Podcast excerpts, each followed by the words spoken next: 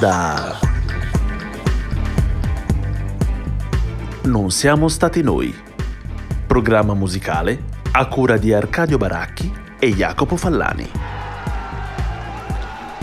E benvenuti a una nuova puntata di Non siamo stati noi. Una trasmissione che spiega come niente si crea, nulla si distrugge, ma Tutto si elabola da Mozart e Sonic Youth, a cura in compagnia di Jacopo Fallani e... Arcadio Baracchi. Se non soffi nella tua tromba, nessuno lo farà al posto tuo. Anonimo di Mount Gold.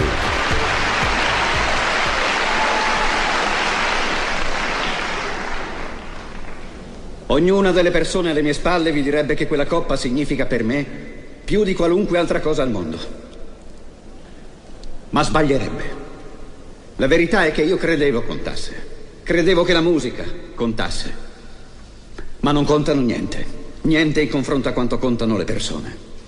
Che abbiamo vinto questa coppa è insignificante per l'opinione pubblica, ma il fatto che ora noi la rifiutiamo, perché è questo che facciamo, diventa immediatamente una notizia. Come potete ben vedere. Così almeno non dovrò parlare solo con me stesso. Perché nel corso degli ultimi dieci anni questo maledetto governo ha sistematicamente distrutto un'intera industria. La nostra industria. E non solo la nostra industria, le nostre comunità, le nostre famiglie, le nostre vite. Tutto nel nome del progresso e per pochi soldi pidocchiosi. E voglio dirvi un'altra cosa che forse non sapete, ma 15 giorni fa la miniera di questa banda è stata chiusa. Altre mille persone hanno perso il lavoro. E non solo questo. Molti hanno perduto la volontà di vincere già da un po'. Qualcuno ha persino perso la volontà di lottare.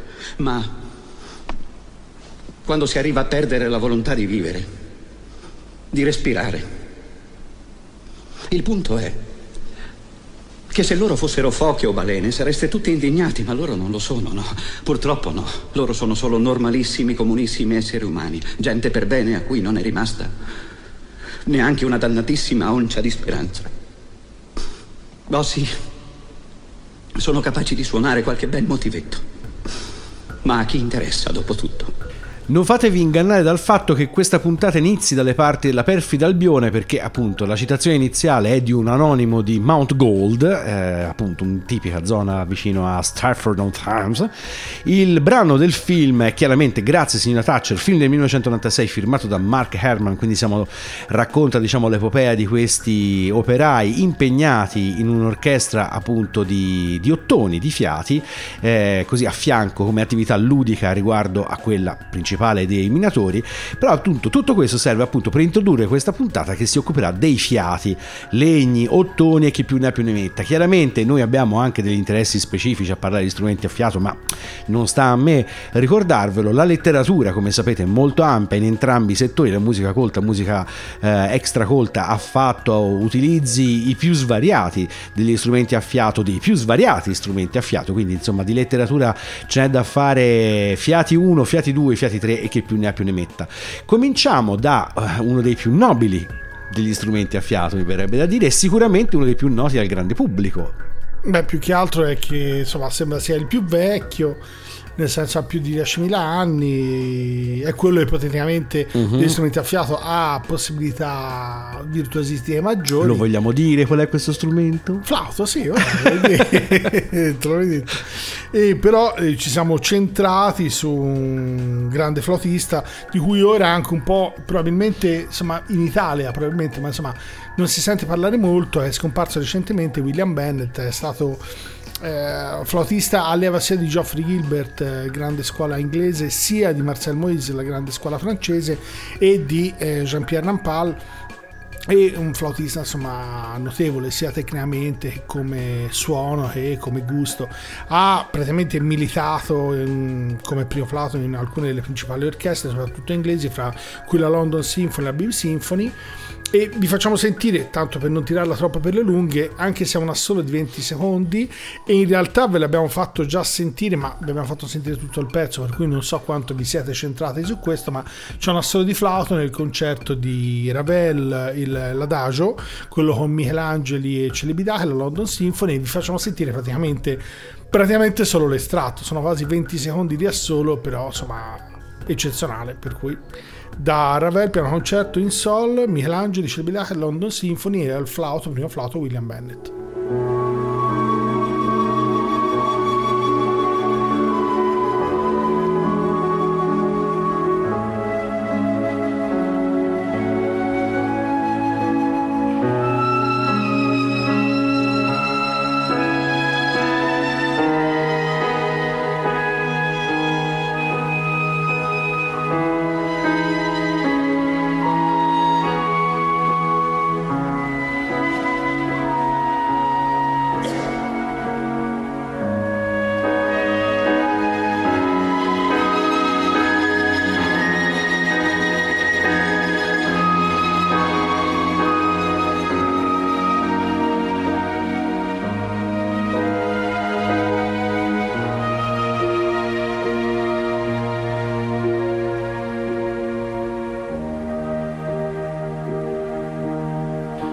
Ravel, concerto per pianoforte in sol, questo è un estratto dell'estratto dell'estratto perché è un estratto dall'adagio con Michelangelo il pianoforte e la direzione di Celividache e qui il primo flauto è William Bennett. Spesso poi non si parla, se non forse un po' di più fra gli addetti ai lavori di queste figure. Ora nel caso di Bennett è stato anche un solista importante e anche un didatta, però insomma ha militato moltissimi anni come primo flauto e insomma da un punto di vista sia tecnico che di suono è stato veramente un grandissimo flautista e è un po' forse credo uno degli ultimi che ha veramente potuto studiare con i due grandi delle due scuole Goffrey eh, Gilbert della scuola inglese e Marcel Moritz della scuola francese.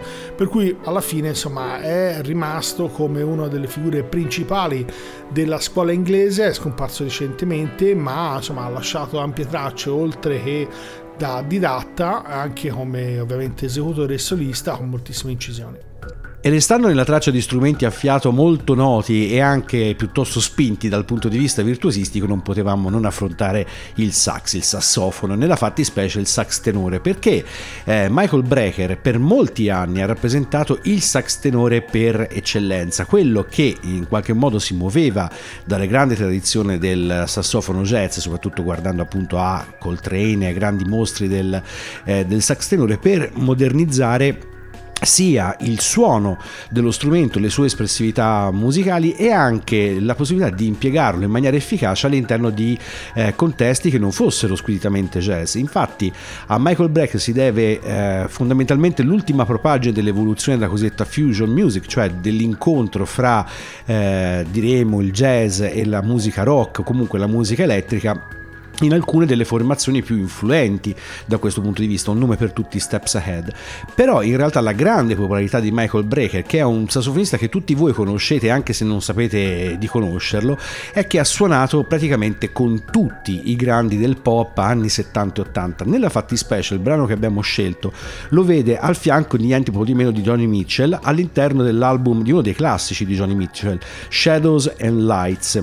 L'album venne registrato dal vivo durante il tour del 1979 ed oltre a Michael Brecker vedeva la partecipazione di personaggi di eh, calibro assolutamente stellare come Pat Metheny alla chitarra, Jacopo Pastorius al basso, Don Alias alla batteria, quindi una band di superstar in gran parte proveniente appunto dall'ambito del jazz come era tipico della Johnny Mitchell di quegli anni. In questo putpurri la modernità del suono e dell'approccio musicale di Michael Brecker spicca in maniera importante. Ce l'andiamo a sentire, speriamo, visto che Arcadio ci ha dato 20 secondi, di poterci allargare un po' per sentire non solo il brano ma anche appunto la la, ricchezza dei ricami e della potenza di Michael Brecker in questo Free Man in Paris.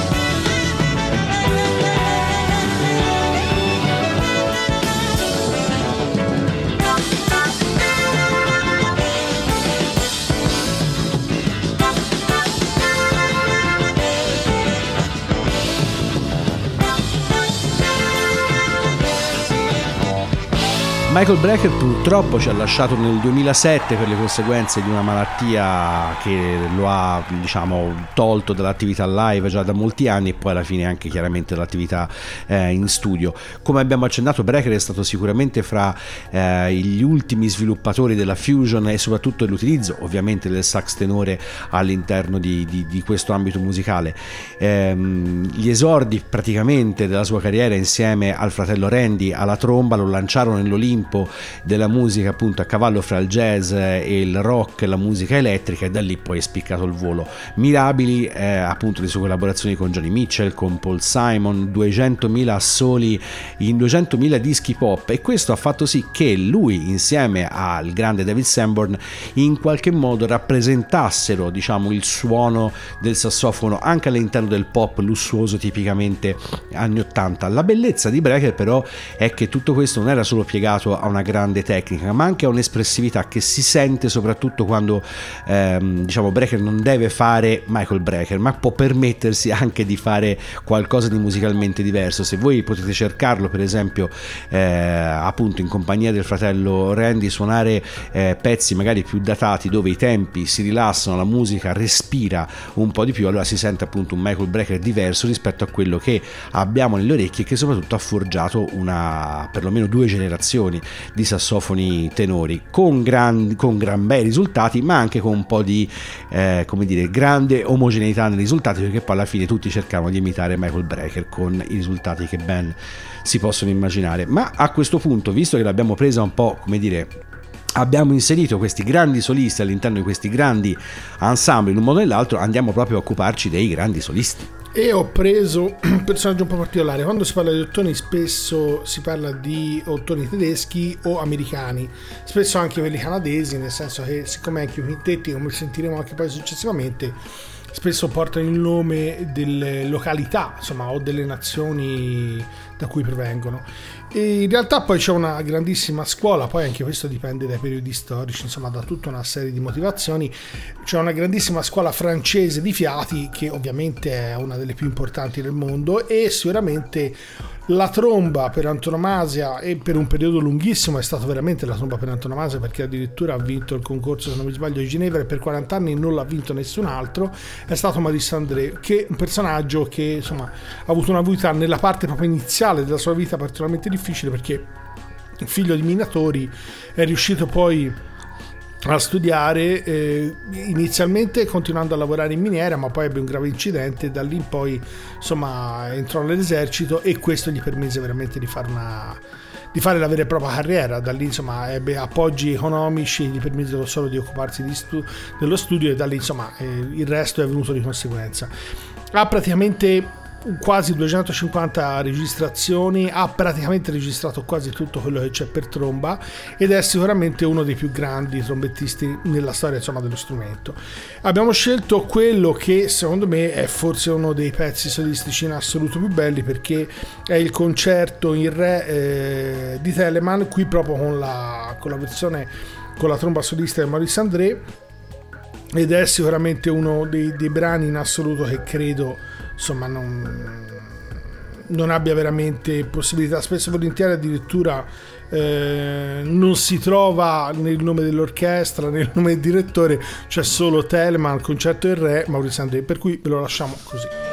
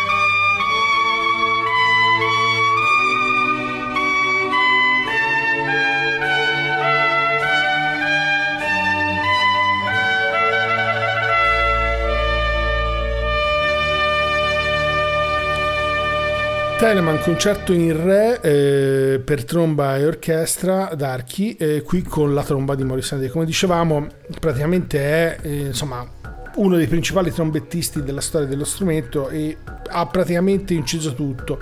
Stato, ha fatto parte come eh, tromba solista in numerose formazioni, tutte francesi poi ha vinto praticamente questi due principali concorsi e praticamente con l'orchestra, quella che si chiama da Camera Jean-François Paillard, con tutta una serie di direttori, fra cui potete immaginare da Carl Richter a von Karajan, ha inciso insomma veramente praticamente tutto quello che c'è di principale per tromba nell'ambito ovviamente classico. Per cui insomma diciamo che era uno dei possibili passaggi obbligati. Ma era quello famoso della trombettina, della cornetta. Cioè... Esatto, e quello poi ha fatto conoscere anche la cornetta, cioè la, la versione della, della, tromba, quella più piccola, e vabbè, senza bemolle, che è molto piaciuta. E che tanto ha influenzato anche i nostri amati Beatles. Perché esatto, lì, può darsi che sia sì, sì, sì, sì da, lì, da quella riscoperta lì. gli anni sono gli stessi. Esatto. Non so se il rapporto è lo stesso, ma un po' da paraculi. Ci interessante questo strumentino. Facciamogli fare l'assono di Penny Lane. Vabbè.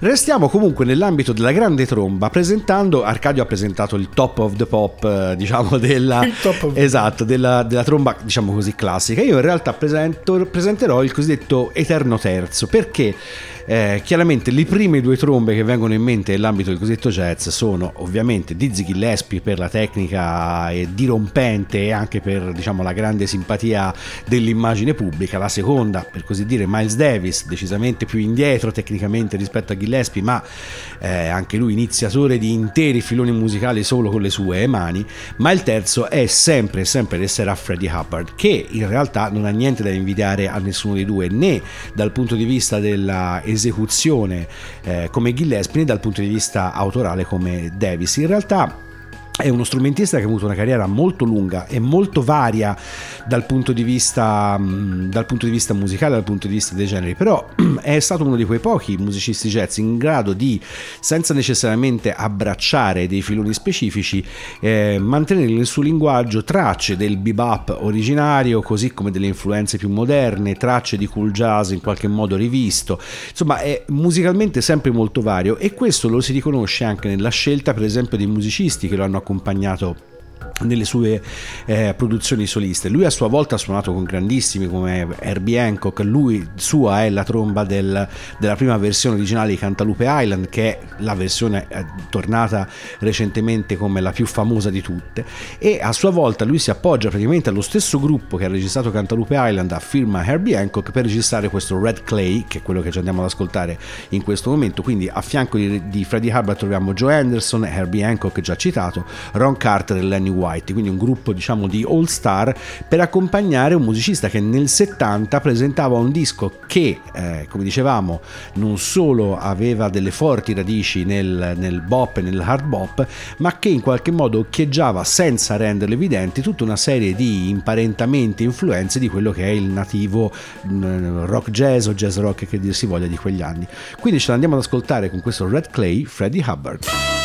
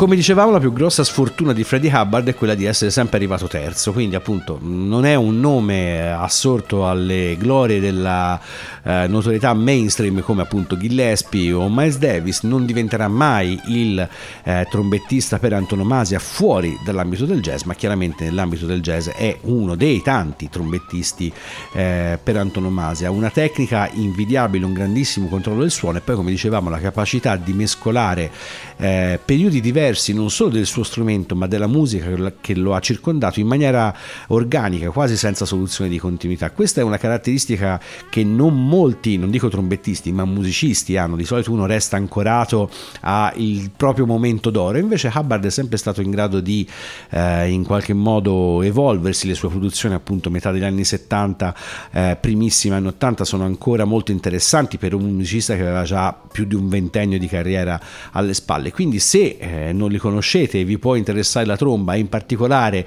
eh, le sonorità appunto un po' più moderne ma restando in qualche modo fedeli agli stilemi del passato, il consiglio è quello di andarvi a recuperare sicuramente Freddie Hubbard.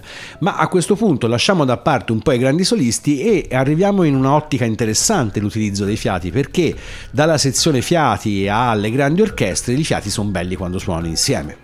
Potevamo passare da quello che forse è il periodo che maggiormente è conosciuto per la diffusione dei fiati del barocco, ma in realtà il, eh, diciamo che il gruppo di fiati, come poi lo conosciamo in forma barocca, nasce nel periodo rinascimentale. Siamo andati a pescare quello che è un, un, gruppo che praticamente eh, utilizza quelli che sono gli strumenti a fiato del periodo a ridosso fra il Medioevo e il Barocco, per farvi un esempio, insomma, il cromorno, lo strumento a serpente o la bombarda, che sono praticamente insomma, tutti strumenti che hanno un certo tipo di sonorità che in qualche modo forse colleghiamo di più al periodo medievale e in parte rinascimentale, ma che sono poi eh, importanti proprio nel periodo anche rinascimentale formano questi ensemble praticamente di musica antica e che naturalmente vedono i fiati protagonisti anche perché da un punto di vista anche sonoro sia timbricamente sia come volume riescono a esprimere ovviamente una presenza molto forte.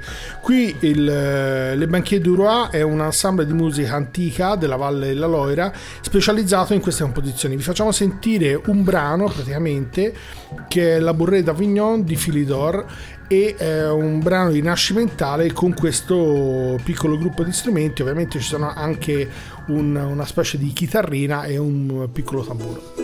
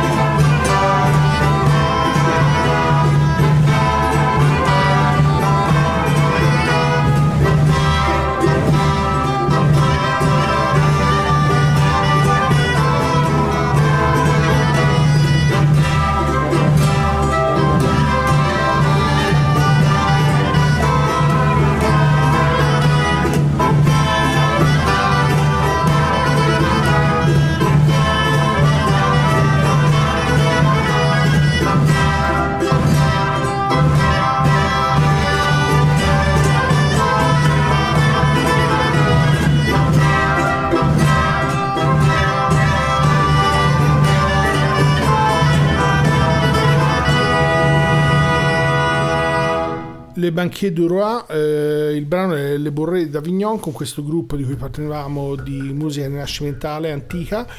E gli strumenti ovviamente non ve li cito tutti ma come dicevamo precedentemente principalmente sono bombarde ce ne sono più di una in questo gruppo anche se poi c'è un tamburo e un altro ma insomma gli strumenti di riferimento eh, a cavallo fra il medioevo e il rinascimento alcuni poi li abbiamo completamente persi si sono modificati nel tempo ma sono quelli che poi danno vita a questo gruppo ensemble per capirsi di strumenti a fiato ma che poi vedono una transizione nel periodo di barocco e poi diventano elementi fondamentali di quelle che sono le varie formazioni e tipologie di forme eh, che vedono l'utilizzazione degli strumenti a fiato. In realtà poi eh, i fiati, eh, come spesso mm, insomma, si dice, sono colore, per cui rappresentano una parte aggiuntiva rispetto a quella della struttura portante, spesso volentieri è determinata e fatta dagli archi.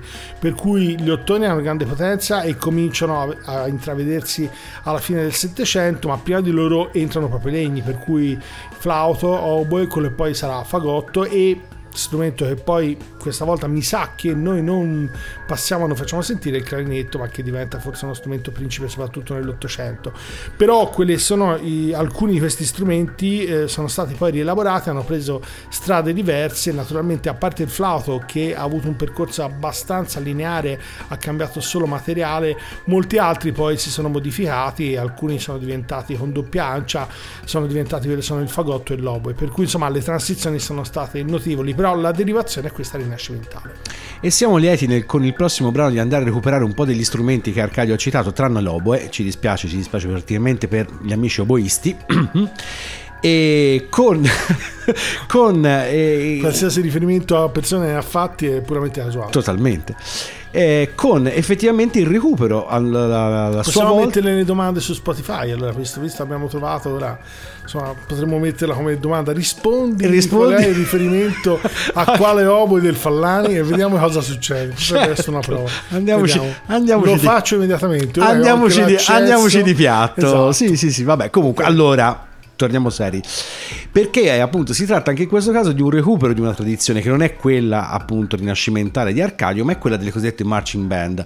Ce l'avete anche qui un pochino tutti presenti, sono in realtà le bande studentesche che poi nella tradizione si sono trasformate in quelle che noi chiamiamo bande o bande di paese, come un po' eh, mettetelo un po' come, come vi pare. Però in realtà c'è una grande tradizione di bande anche in Italia, soprattutto nel nord Europa, negli Stati Uniti e questa tradizione è stata in qualche modo recuperata recuperata e modernizzata da alcune formazioni che da qualche anno si sono occupate non tanto del recupero del repertorio bandistico tipico, ma del recupero del suono della banda, ivi compresi quindi appunto gli ottoni, i legni che tipicamente fanno parte della banda, più un po' di percussioni, per rileggere in chiave appunto bandistica sonorità molto moderne dal punto di vista dell'approccio musicale. In primo luogo, per esempio, la musica techno. Fa un po' strano pensare eh, alla techno rifatta dai fiati e dai tamburi mentre cammina per l'estate però se pensate a fenomeni come per esempio la Love Parade di Berlino in realtà una bella banda di fiati non ci sta affatto male nel mezzo. Il gruppo che ci andiamo a ascoltare anzi la formazione che ci andiamo a ascoltare si chiama Meute è per l'appunto formata nel 2015 ad Amburgo da Thomas Buchern e eh, fa proprio questa operazione qua. Recupera la banda diciamo così come suono e la inserisce all'interno di un tessuto musicale musicale di tipo diremo tecnico quasi elettronico ma chiaramente fatta tutta con strumenti acustici. Il brano è stato scritto per loro da Eric Schwartz e si intitola The Coop Meute.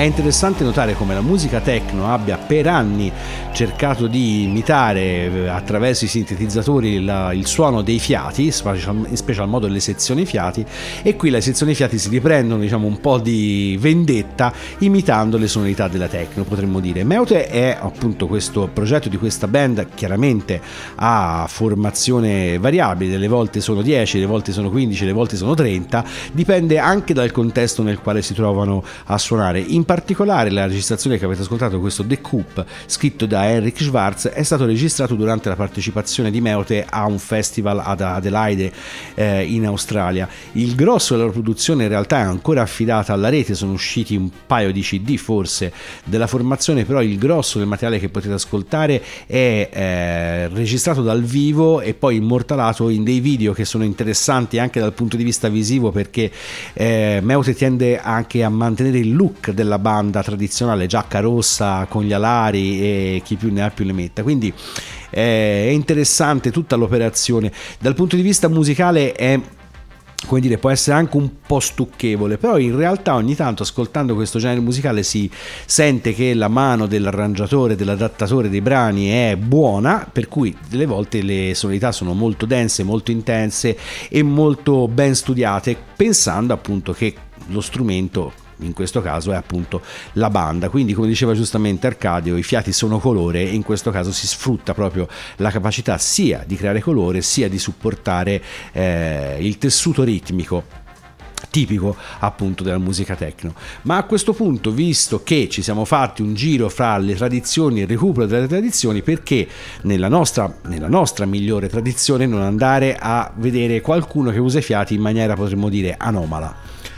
Ho preso quello che fondamentalmente è il classico quintetto a fiato degli ottoni, scusate, non il classico quintetto a fiato che sarebbe i legni, ma quello degli ottoni, quintetto degli ottoni e eh, una versione di Put on the Ritz che in realtà è questa canzone insomma degli anni 20 di questo ehm, autore Irving Berlin peraltro il nome del quintetto che abbiamo scelto è Berlin Brass Quintet per cui c'era un po' di confusione anche sulla, su quello che era insomma il titolo e si confondeva con il nome dell'autore. Questo brano ha avuto moltissime poi versioni. Quella più famosa probabilmente è l'originale del film eh, l'originale sarebbe negli anni 20 e poi però è riutilizzata Fred Astaire negli anni 40 e la versione che in realtà a me veniva in mente in realtà è quella esatta cioè esatto. la gente che ride è quella di Frankenstein Junior dove sono lì che viene fatta una versione un po' dove peraltro da G. Wilder Esatto, c'è un passaggio di fiati molto importante che è il che accompagna il esatto. tema del esatto. violino nell'esecuzione in duo. Esatto, se volete, se vuole Federico farsi Possiamo un montaggio, può anche fare un montaggino, ma insomma penso gli costi una notte, esatto. per cui vi facciamo sentire Putin on the Ritz di Irving Berlin, questa versione del Berlin Brass Quintet.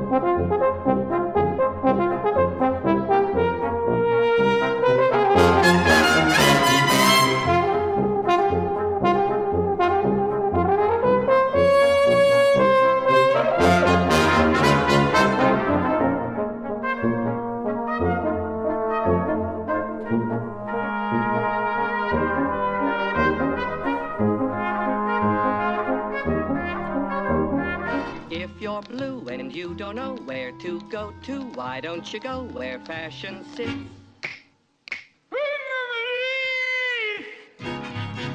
Different types who wear a day coat, pants with stripes, or cutaway coat, perfect fits.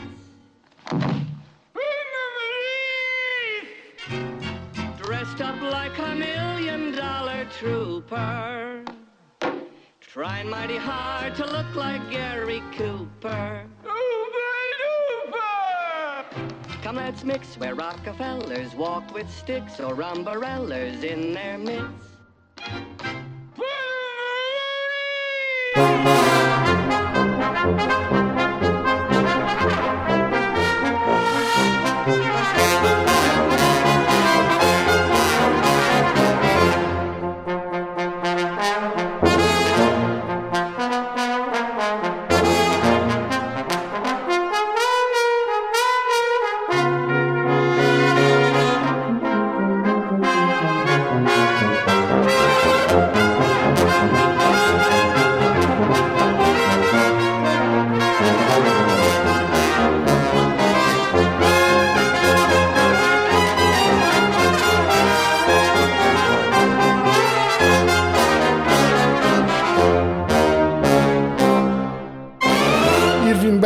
Berlin, Put on the Ritz, qui eh, con le due versioni, quella di cui parlavo precedentemente, Berlin Brass Quintet, e quella, che, quella di cui insomma, abbiamo fatto sentire la versione del quintetto di Ottoni, e quella di Frankenstein Junior che fa la parodia di quella con Fred Astaire, che in realtà poi riutilizza quella originale degli anni 20 del film per cui la canzone era stata scritta. Eh, il quintetto di Ottoni insomma è una tipica formazione che eh, ovviamente sfrutta proprio l'i- l'idea dell'utilizzo degli stessi strumenti e amplia il proprio repertorio facendo moltissime trascrizioni. Il materiale scritto per il quintetto Ottoni sicuramente c'è è, è presente però eh, sicuramente insomma le trascrizioni la riutilizzazione di materiale eh, ovviamente pensato per altre formazioni cameristiche insomma e non solo, anche versioni orchestrali o originali per orchestra, i, i- gli adattamenti, le trascrizioni, gli arrangiamenti insomma sono sicuramente una parte fondamentale. Diverso un po' quello del quintetto a fiato, quello dei legni, che ha molto materiale anche insomma originale, anche se poi anche lì le trascrizioni e gli arrangiamenti sono moltissimi. Come dicevamo, insomma, la storia dei fiati preso in sé non abbiamo fatto una differenza fra ottoni e legni perché sennò diventava ancora più didascalico ci avrebbe potuto dire qualcuno. E, però diciamo, abbiamo fatto praticamente buona parte degli strumenti naturalmente stanno utilizzando l'aria esatto, escludendo l'organo a canne, non so Esatto, cos'altro. la melodica Esatto, benissimo. Ah, la melodica però potrebbe essere fa una Esatto. puntata melodica la prossima volta armonica. facciamo una puntata solo sulla melodica va bene Ma no, è lo carina anche. Strumenti però- a fiato portatili. esatto Vabbè, insomma, chiudiamo. portativo Andiamo all'ultima tranche. Siamo lieti di tornare in Italia anche perché il progetto Ottone Pesante è sì sicuramente sviluppato nell'ambito, diciamo così, degli strumenti a fiato, però di strumenti a fiato molto particolari. Parliamo di un trio formato da Paolo Ranieri alla tromba e Francesco Bucci al trombone, più un batterista che cambia ogni 3x2. E praticamente quella che è l'operazione di Ottone Pesante, anche dal nome si può intuire, è quella di mh, portare gli ottoni col suono naturale o con un po' di effettistica, diciamo, ben pensata all'interno del cosiddetto doom metal.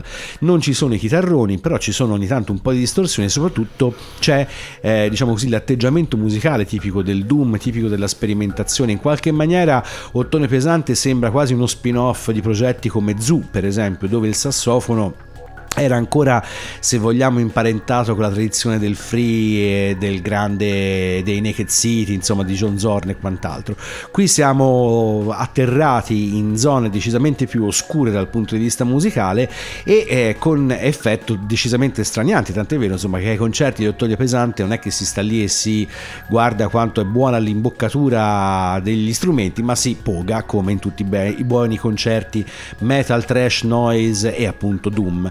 Il brano che ci andiamo a ascoltare, Coiling of the Tubas, è tratto da Doomwood, che in realtà è una specie di eh, palindromo fra Doom appunto e Mood, eh, album del 2020, Ottone Pesante.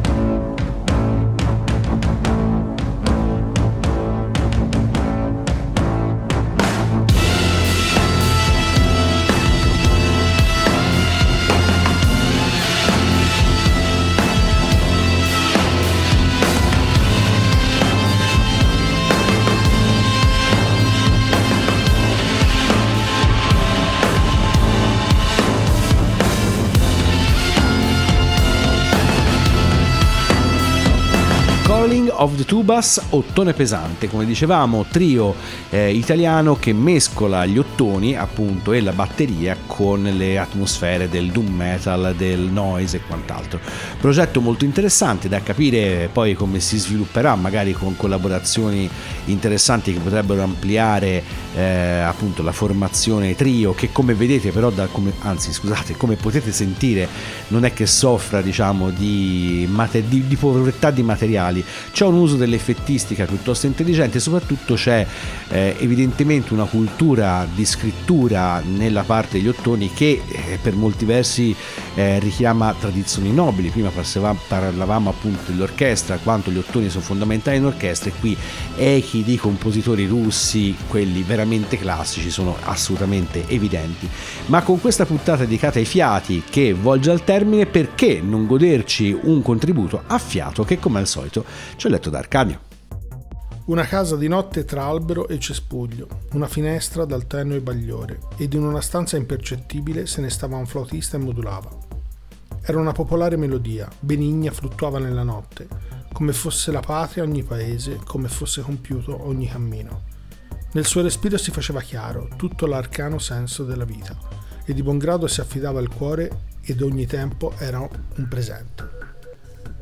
Herman S., uno che di solito si legge quando si ha 15 anni, si smette quando se ne ha 20 e ci si vergogna. Eh, la fascia era quella, esatto. Sì, sì, è quella. Poi... Quello in quegli anni pensi di leggere esatto, letture, chissà esatto. che e poi te ne vergogni tutta la vita, no, in realtà no, no, vabbè, ma non stiamo no. ovviamente scherzando. Questa era una poesia, un, diciamo un prodotto abbastanza secondario, se così possiamo dire, per S, però insomma rappresenta bene eh, lo spirito di questa puntata appunto dedicata ai fiati che chiude in bellezza con Brass Against di cui Arcadio ci dirà qualcosa in più perché di questa formazione formata appunto da batteria, un pochino di chitarra elettrica e soprattutto un sacco di fiati, collabora Sofia Aurista che abbiamo, abbiamo scoperto praticamente che ah, recentemente? No non so se recentemente mi sa un po' di tempo fa in Florida durante uno spettacolo un fans si è buttato praticamente sul palco si è sdraiato lei gli è passata sopra e insomma ha dato sfogo ai suoi bassi istinti